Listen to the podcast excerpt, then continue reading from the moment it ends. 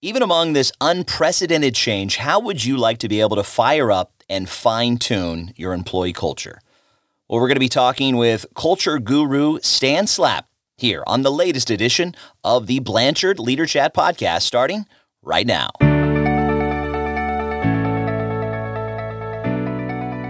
Welcome to the Blanchard Leader Chat podcast. Hi, this is Ken Blanchard. We need a new leadership model in business today, one that values both people and results, where leaders see their role as serving instead of being served. In this podcast, my friend and colleague Chad Gordon interviews experts who help us explore different aspects of leadership. I know you'll be encouraged and inspired by what you hear and you'll walk away with ideas and insights that will help you be the type of leaders others want to follow. Ready to get started? I'll be back at the end of the interview where I'll share what I've learned and how I'll be putting it into action. Now, enjoy this installment of the Blanchard Leader Chat podcast.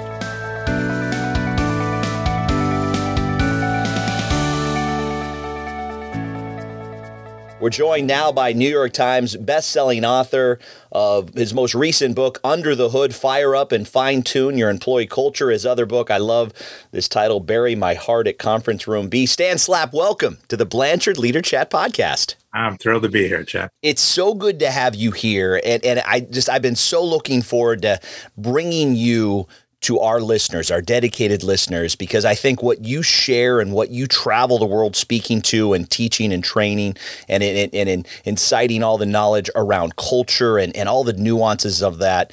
When you think about culture, when you think about culture and organization, let's just start from that base point. How do you define culture?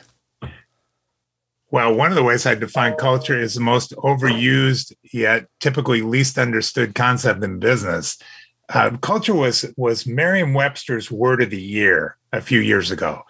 And that means, according to the most popular dictionary in the entire English language, culture was the most newly searched for word in the entire English language.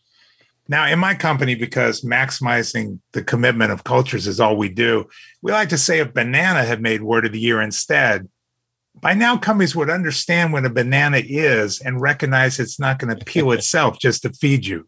So, first of all, it's it's typically not understood. And so what a culture is, a culture is created whenever a group of people share the same basic living circumstances. And so band together to share beliefs about the rules of survival and emotional prosperity and that's true whether you would be in the in the jungle saying how do we survive all living in the same jungle in the same tribe with the same chief? And then knowing we're going to be okay how do we get rewarded emotionally and avoid punishment? And that's just as true in the enterprise. How do we survive working in this industry in this company on this team for this manager? And then knowing how we're going to be that we're going to be okay how do we get rewarded emotionally and avoid punishment the key is that what a culture believes about the way things are around here, that's just the currency of the culture. A culture is the self protective organism that obsessively collects that information, validates it, and shares it privately amongst itself. Basically, a culture is the construct for caring and sharing by those united through common circumstance or cause. So, to just bottom line this for you, Chad, because we could talk all day about this. Uh, if you want to look at an employee culture, an employee culture is an independent organism living right inside the enterprise with its own purpose and all the power to make or break any management plan and any manager. Its purpose is to protect itself, not the company, not its manager. It will do those things, but only if it aligns protecting itself with protecting the company. So much that we can talk about, and we are going to talk about you know how do you flourish uh, culturally in a virtual world. We can talk about you know um, how does a culture affected by you know things like i don't know covid-19 pandemic. You know we can talk about the, the ways that those are impacted. But um, let's talk about what you call your your your deadly sins of cultural commitment because I think these are so important. And when I always think about the questions I ask all the fantastic guests we have here on the Leader Chat podcast, you know, I think about it from their eyes and their lens. And there's so many people that are either moving into leadership roles or they're trying to fine tune their leadership spears. And so when a leader doesn't respect the culture, I mean that can be that can be deadly. Yeah, it, it is. The culture will have its way with you. Um, uh, but on the on the upside of that is if you get the culture's commitment, uh, any anything that you want to get done in the business, if you if your culture wants it to happen, it's going to happen. If it doesn't want it to happen, nothing's going to happen. And I'm asked all the time if, if what's the definition of a great culture? I think people expect me to say, well, a great culture is a happy culture. Well, yes, you do not want your culture actively unhappy. But a great culture is a committed culture, Chad. And the commitment of your culture can be measured with any metric you use to manage the business.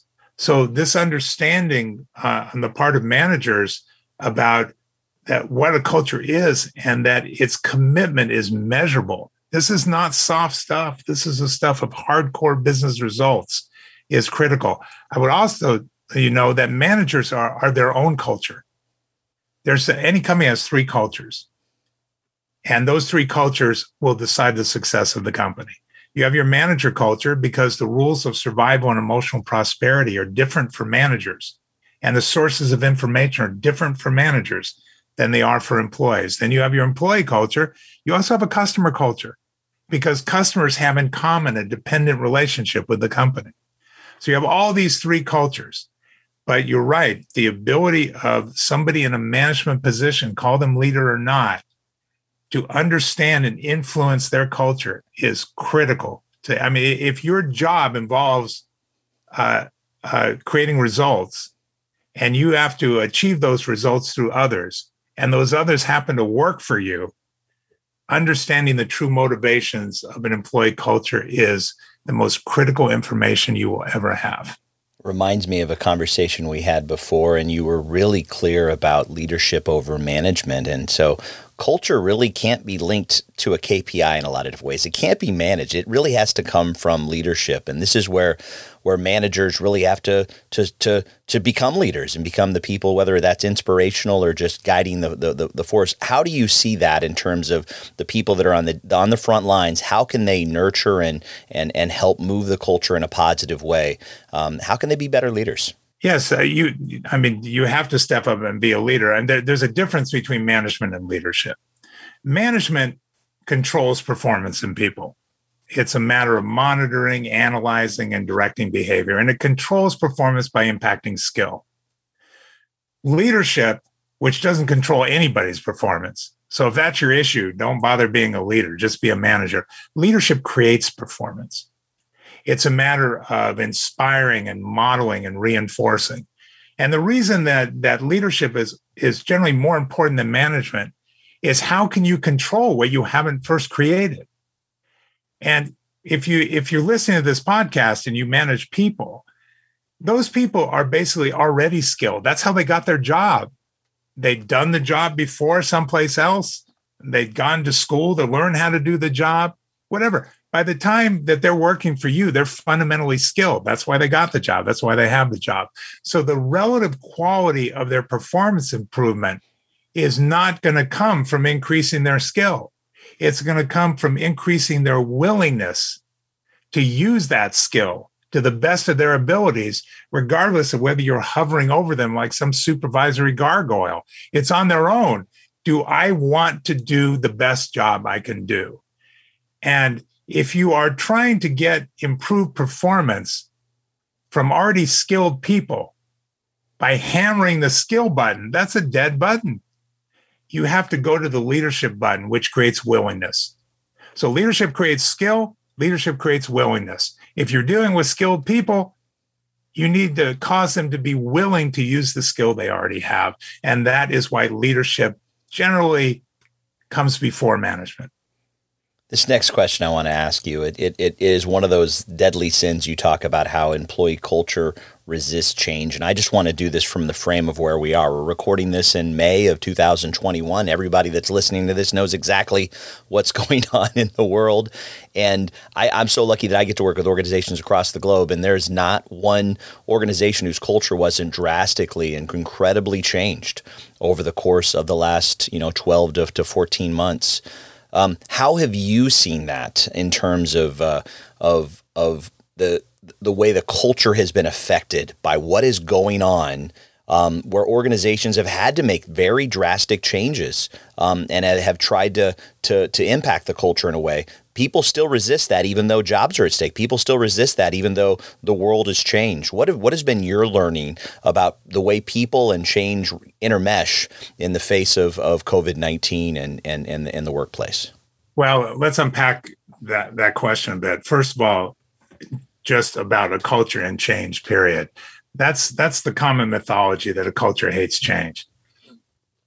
Um, a culture really doesn't hate change.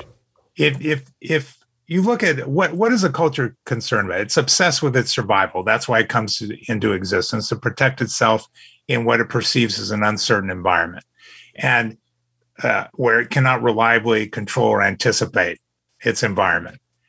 And uh, what does any change do? Any organizational strategical change, strategic change, it screws with the known rules of survival and emotional prosperity. So I used to know my job. Now you're changing my job. I have to relearn, re-earn my competence. Unsafe. I I used I used to have relationships. Uh, I knew people and they knew me.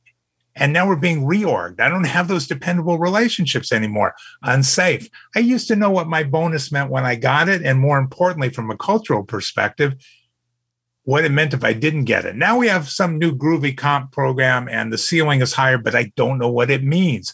Unsafe. A culture is not anti change, anti management, anti revenue, but it is most definitely anti unsafe. And so it's not that a culture hates change. It hates the loss of the known that change represents, the known rules of survival and emotional prosperity. Now, for, from the C suite level, Chad, I'm sure you've been in these, and, and many of your listeners may be in these situations. I have been in countless executive conference rooms with the senior teams of very large companies. And I've watched a, a, a, bunch of senior managers sit around a room and say, well, we don't have a problem with change must be why why we're senior management. well, let's face it, change is a whole lot easier to deal with if you invented the damn change yourself. And if that change is not going to happen until you're ready for it to happen. And if you have a bunch of resources to throw at the change to make it happen. But by the time change hits the employee culture, it's live, Jack. Your culture is expected to hear about it, understand it, embrace it, translate into action all in about the same 60 seconds. The C suite clock has started on this change long before the culture's clock gets started. And so, to the culture, any change, even good logical change, is interpreted as an uncomfortable reminder of how little control it has over its work life. And so the culture understandably tips into, into neurosis. Like, we didn't see this change coming. Who knows what else is going to change? Maybe anything, maybe everything. And it it just it it neurotically believes that anything could change here at any time. Now, your culture's got all the emotional and intellectual wherewithal to deal with any change, unless they think that anything and everything could change. And when it hits that neurotic state, which is the constant state in many companies uh, from the culture, that anything could change here at any time, it doesn't know how many fronts to open uh, to open to fight against. It doesn't know where the change is coming from, so it just attaches. Bottom line, I want to be prescriptive here to answer your question. The first thing to do is return perspective to your culture. Because if it doesn't think that everything is going to change, it can easily focus on what is changing. And the way to do that, it's going to sound simple, but it's the one thing that companies obsessed with change without understanding cultural impact consistently fail to do. When you are explaining what is changing to your culture, you must take the time to explain what isn't changing. If you say to your culture, okay, this is new, we're not doing that anymore, we're going to do this instead, we're doing it, that's fine. You know, PowerPoint slide with five bullet points, that's fine. Follow with 50 PowerPoint slides that say, but this is who we've always been. This is who we still are. And this is who we will always be. The big things, the small things, the, the good things, the frustrating things. You exaggerate that message so your culture understands, whoa, whoa, whoa. Okay, that's right. Most of what we know and have figured out how how to navigate in remains the same. And it's the one mistake that that that companies make. So it's pejorative, unfairly pejorative to say that a culture is change resistant. That's not what's going on with a culture. I do I do think I asked you like a seven part question there, and you're you a master of, of hitting on all the points, and I appreciate it. And even touched on part of my next question, which is the value of communication and how um, the culture needs to be communicated with, needs to be able to to trust leadership, needs to be able to understand where these things are coming from. And so when you advise um, all the people you do in the C suites, you know, how can you be better communicators so that it does enhance trust, so it, so it does move the culture forward, so it does move the ball forward? Well, I'd say first of all is recognize that a culture will never trust you as much as it trusts itself. I mean, that's just uh, understandably the case. So if you're going to really communicate effectively to a culture, the best thing you can do is get the culture to talk to itself on your behalf what you want to be able to do is write the script the culture reads to itself when it's trying to figure out should we pay attention to this? Is this is this important safety information for us? And and a culture communicates with legends chad. Legends are stories that convey information. They're proof points about the linkage if it's a good legend or lack of linkage if it's a bad one between what management says and what management does and so the way to deliberately create a cultural legend is first you have to be emphatic about what's most important to you, even dramatic about what's most important to you, and then do something provocative to prove that you mean it.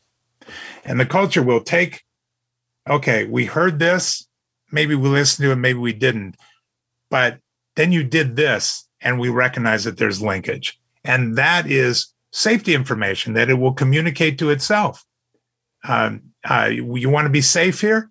Do this. Because when management says this, they do this. And so it's the first thing to do is set context. Context is essential with a culture. It has to understand why things are happening. And you really have to do that again, emphatically and dramatically, and then look for opportunities to prove that you mean it and those opportunities will surely come. So the best way to communicate to a culture is to get the culture co- to communicate to itself for you. Context is everything. Why do you think even in the best organizations, why do you think that whenever the, the, the strategy shifts and, and the changes, the big management ideas that are that are pushed out um, to the people, why why do you think why have you found that that employees and I can just speak from my perspective that sometimes people think well, I don't think I have the whole story here. I think I think there's something else behind all of this. Why do you think that that people resist it in such a big way? Yeah, that's right. When when we uh, one of the things we do for companies is a true cultural analytic, not an engagement survey, a true cultural analytic. You get that closed society to open up and talk to you like it really talks to itself. And and to explain its hesitation. And one one of one of the things that that, that we, we asked a culture to to give us a strength of preference response to to a number of questions that it would ordinarily never get asked. The questions it really wants that to be asked. And one of those questions is oh, rate this. Anything could change here at any time. We're trying to see if the culture's tipped into that neurosis state. Another is um, rate this one. Um, we are told the whole truth. And very often we'll get a very low response on both those things, and the company will be astounded. What are you talking about? That we first of all, we did the big kickoff, and then we did the regional road shows, and then we had our own internet site, company site, and then we explain the strategy again. And the PowerPoint deck is downloadable and it's on your screensaver. And it's on your mouse pad. Look at your t-shirt. The strategy's on your t-shirt. What do you mean we didn't tell you? Well, the problem is that the culture perceives everything is changing. And if you are saying to the culture, listen, here's a new plan, and the culture thinks that plan's going to change, it assumes that management knew the plan was going to change. Other, I mean, but management doesn't say that. Management just says, here you go, here's the new plan. So the culture, understandably, says, uh, well, if you knew it was going to change and you didn't say something, you're not telling us the whole truth. And everything is everything to a culture. It all gets poured into one belief system. And that's why the culture says, eh, you know, you're just not telling us the whole truth. I mean, it, it makes perfect sense from a cultural standpoint. We talked about this in bits and pieces during the conversation so far, but I think it's just so timely right now when you think about you know, leading your culture during a crisis, you know, introducing, you know, new ideas and new new marching orders, new strategies during a crisis. And we are very much still in the midst of a of a crisis. We're not sure quite how the workforce is going to look um, when all of this shakes out, when it shakes out. So what have you learned? I mean, you've had your your ear to the ground and you've been out working with organizations. You haven't taken a break during COVID. What have you learned about managing a culture and, and leading a culture during you know this unique time that we are living in right now. This is my break. This half hour talking to you is my whole break for the year. So uh, uh, so yeah here's the thing. And and here's here's my number one recommendation in terms of dealing with a culture for for anybody uh, listening to this podcast. The biggest problem when it comes to your culture's commitment isn't here yet but it's coming. It's coming fast now, now, even though we feel we've been living with this pandemic for a long time, we're still very possibly just at the beginning of this roller coaster ride. And, and and its its rolling impact on on lives and livelihoods and companies and economies. Um, so there's going to be a point when the newness of this crisis wears away, and what's going to replace it is this deep emotional exhaustion, this weariness, kind of a numbness in the culture caused by instability that's become chronic and human connection that's become electronic and uncontrollable circumstances that are writing a new story of lives and careers. Now, a culture, because it's obsessed with its survival, prizes surety of its world. And this is real. There is very little surety about a lot of things. And so you don't want that deep exhaustion to infiltrate your culture when because the way that will translate is your culture will begin to blame external circumstances for internal performance. And then all aggressive, innovative responses depart, and you get a culture that's marked by victimization, apathy, and detachment. That is so insidious that even after the crisis passes, it's tough to get it out of a culture. So you need to get ahead of it. Here's the key to getting ahead of it it is difficult for the human brain to sustain opposing emotions. Like you can be happy or you can be sad and you can veer wildly between the two. But the, the brain can't say, well, this is it. This is something, this is the world, then this is the world. It, it really needs to center on one belief system at a time. So, likewise, the human organism that's a culture can't maintain a regular state of both exhaustion and exuberance, paralysis and productivity, helplessness and hope. So, the antidote to, to getting ahead of the biggest problem affecting your culture's commitment is recognizing you had problems just before the pandemic. Now there's a whole new host of problems your culture has got to be able to translate problems into energy. So, what has to happen is that the culture has to look at, at taking on problems as a perk, not as a punishment, in the belief that the pursuit of solutions confirms its ingenuity, its unity, its tenacity, its exclusivity. So, so the culture basically has to love taking on problems, love trying to solve problems, because that's who it is it it can solve problems and in a real problem solving culture chad the culture doesn't even have to solve the problems it gets high on flinging itself at the problem mm. like okay you you know you got us once that didn't okay to, okay 33 times but 34 And that's what you need to do. You're not going to get rid of the problems. You're going to have to say to, to the culture, tough times, tougher team. We're the kind of company that, yeah, and you've got to create a problem solving culture that loves to solve problems because then the problems presented by the pandemic don't exhaust the culture, it energizes the culture. Yeah, you said that hopelessness and hope. I, I can think of, of of of days where I felt that in the same morning, you know, and because of the relationships and the connections, the you know, the things that I am excited to do while I'm here at Blanchard have, have driven me forward during some of those really rough sure. times. And so, sure. you know, Stan, we've got time for just a, a couple more questions, and and I wanted to just just pose this question to you for all of our listeners that are listening today. If you had just one thing that you wanted to impart to them, one thing that you wanted to for them to hear from you, what would that be from our conversation today? Well, I mean, let's let's take it from from the uncertainty that that you were just uh, you were just addressing, uh, because I mean, this is this is where we're at, and I, I think, given the uncertainty in today's world, the only accurate prediction that anyone can make at this crisis point is that anyone making a prediction stands a good chance of one day being seen as a complete moron. But having said that, there are two things that we know for certain, Chad. The first is that these tough times won't last forever. The second is that the story of how you stood up to them will. You can be living with that story for a long time. It's time to start writing it so that it ends the way you want it to. And if you consider how, how does a human being justify the gift of life? Well, you take care of those who depend on you.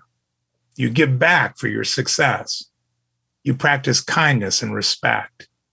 You strive to make the world both a better place and not a worse one.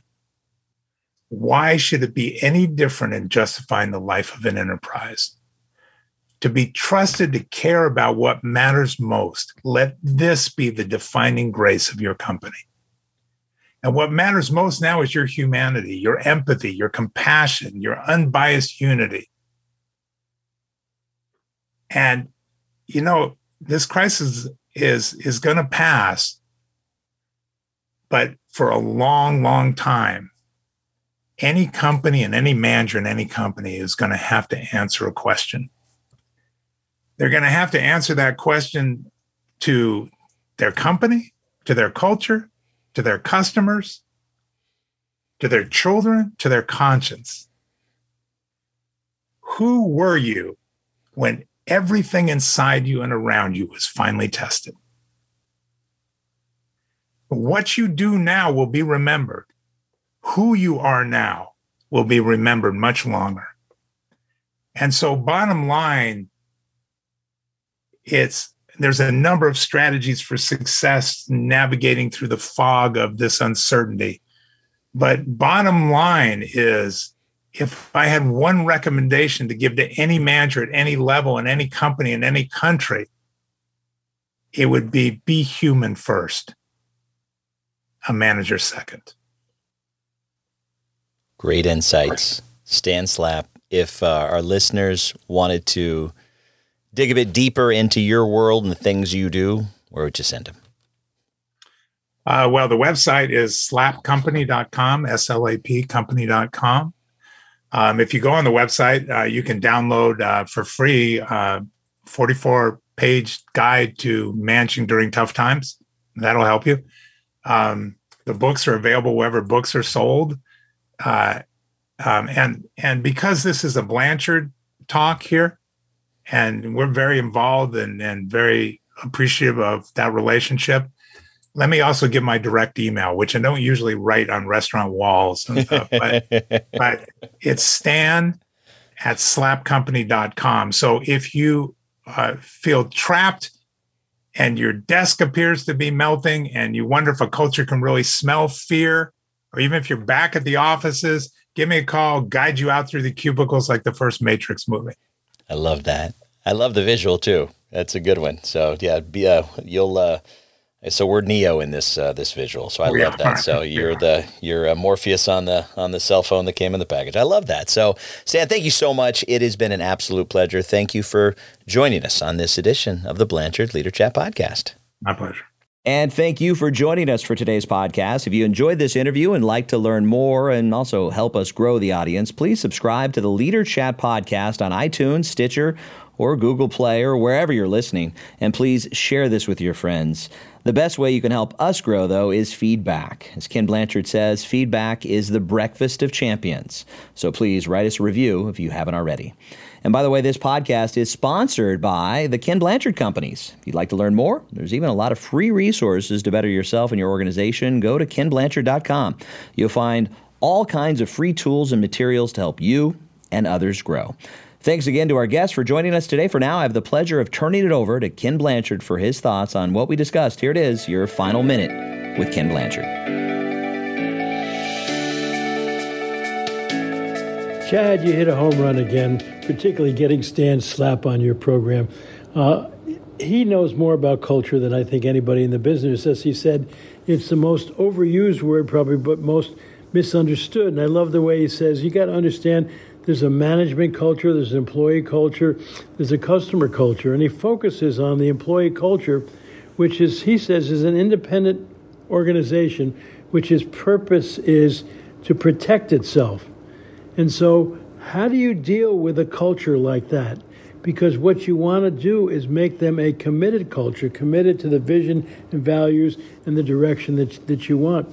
Well, you got to communicate with them. You got to communicate with them. You got to communicate with them our son Scott took over as president of our company uh, in uh, January uh, 2020, and and uh, it's uh, just amazing. Uh, every week he has sent out a kind of a newsletter, transformational week newsletter to everybody in our company, and he told them when he took over is that my number one value is forthrightness. I want to constantly be able to tell you what I know, what I don't know, and what I wish I didn't know.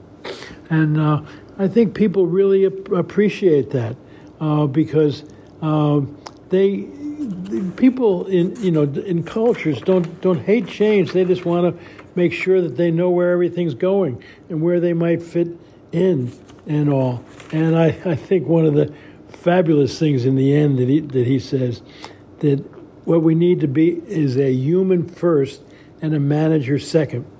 And so you need to realize that your culture could stop you dead in your tracks. So you got to reach out to them, you got to communicate to them, you got to realize that they are an independent organization. And so, wow, uh, what a fabulous session. Listen to this, share this with your people. I think it's a very, very powerful thing. God bless.